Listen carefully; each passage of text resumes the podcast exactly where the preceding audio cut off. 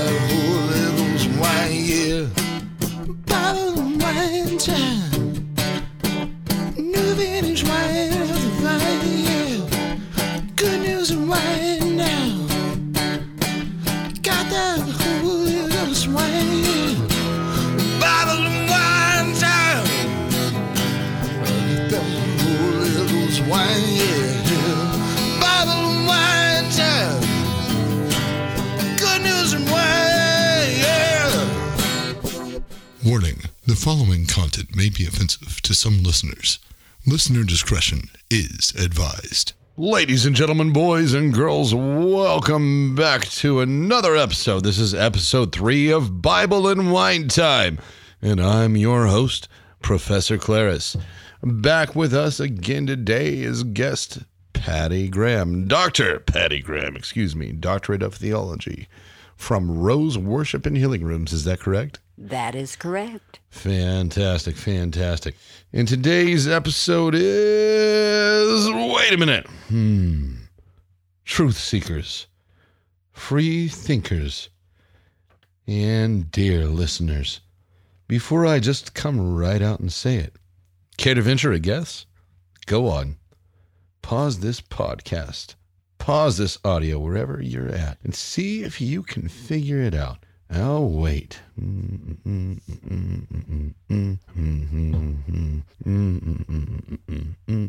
Oh, you're back? Okay. Think you got it?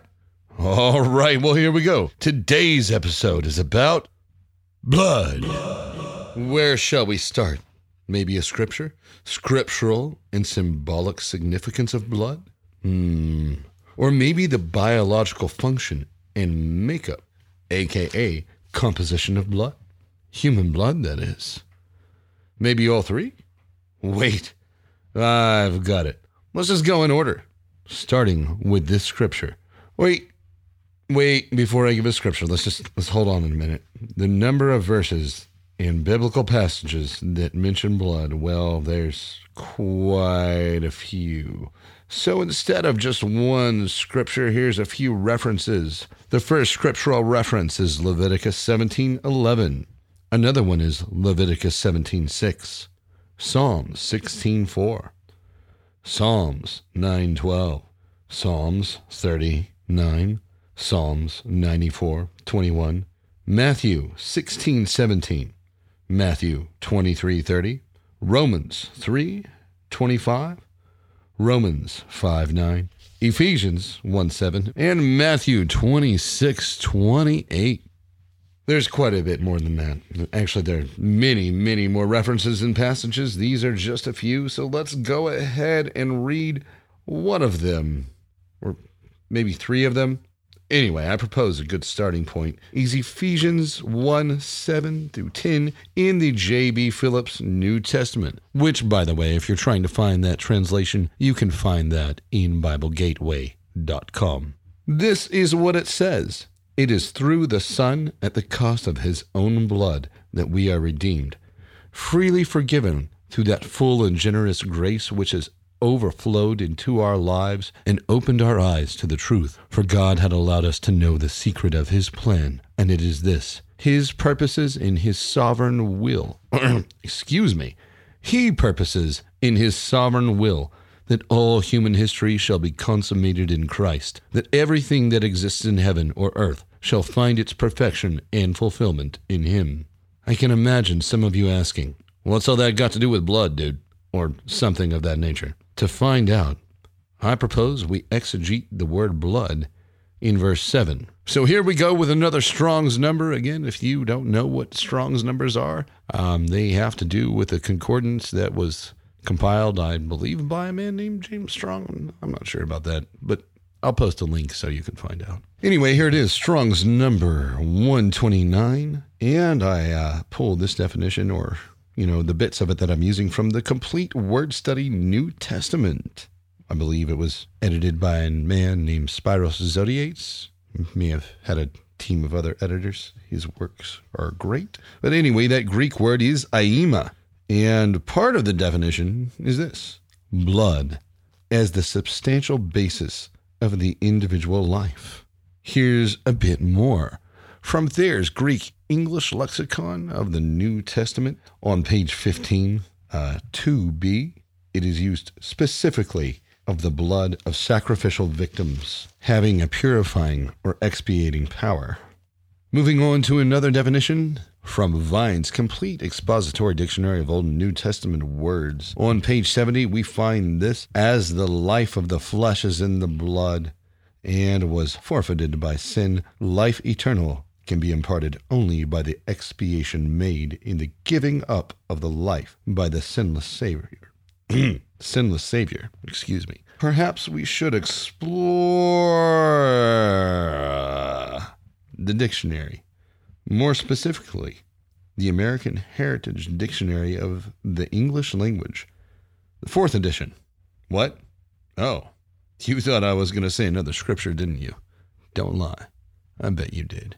Well, let's take a look. Blood, according to the dictionary, is the fluid consisting of plasma, blood cells, and platelets that is circulated by the heart through the vertebrae vascular system, carrying oxygen and nutrients to and waste materials away from all body tissues.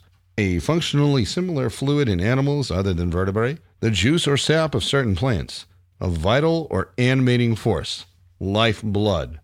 Hmm.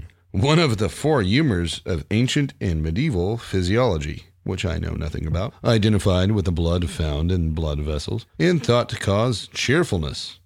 Blood? Mm, folks, I wouldn't really just kind of go off that one. I'm, I'm not sure that blood causes cheerful. I mean, it might. I'd probably not. I'm, I'm thinking, what do you, no, no. Dr. Graham agrees. We're, we're not going to get into blood as the source of cheerfulness. In fact, I'd say it's not.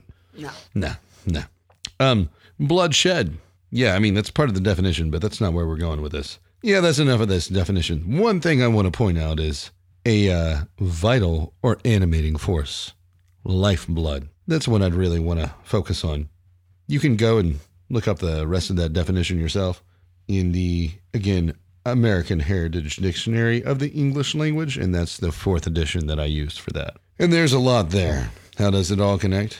We might need to go back and examine or re examine some scriptures. So here we go. Another scripture I would like to share is Hebrews 9 6 through 10. In the message, it says, After this was set up, the priests went about their duties in the large tent. Only the high priest entered the smaller and the smaller inside tent, and then only once a year offering a blood sacrifice for his own sins and the people's accumulated sins. This was the Holy Spirit's way of shaping, show, shaping, show, showing, Showing. show. Is that what I wrote? Showing. Mm-hmm.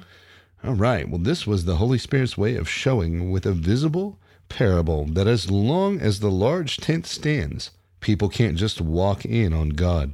Under this system, the gifts and sacrifices can't really get to the heart of the matter, can't assuage the conscience of the people, but are limited to matters of ritual and behavior. It's essentially a temporary arrangement until a complete overhaul could be made.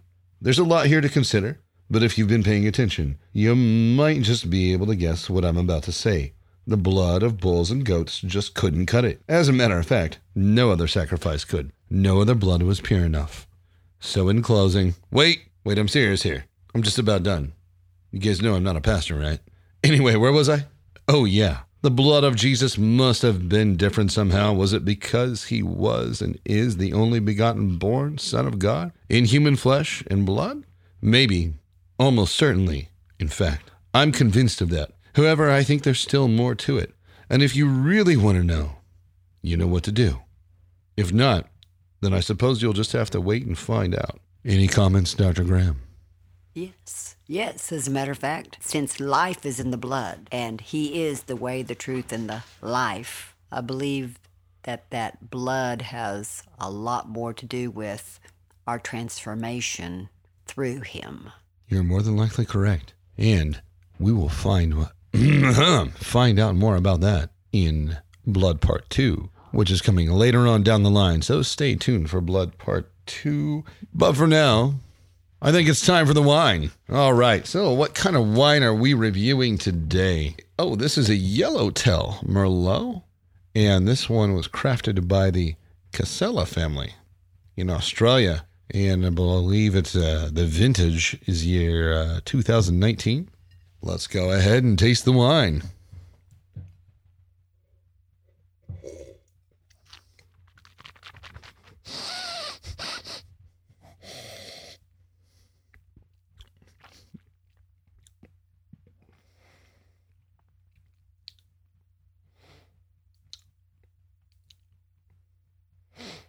Well, it says it's uh, the bottle says there's the flavors are dark plums and mulberries and spice and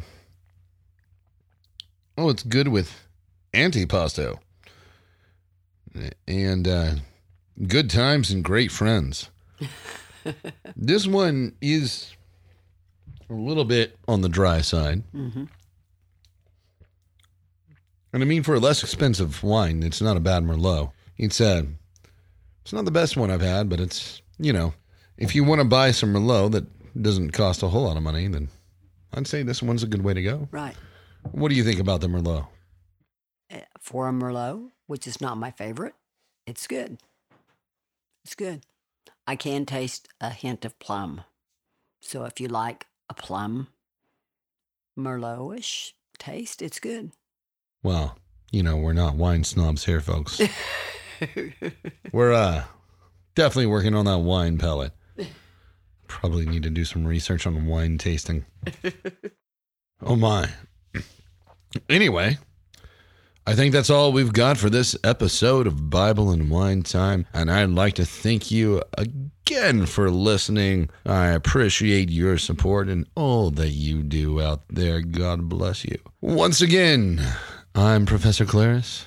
This is Bible and Wine Time. And I hope to see you next time. God bless you.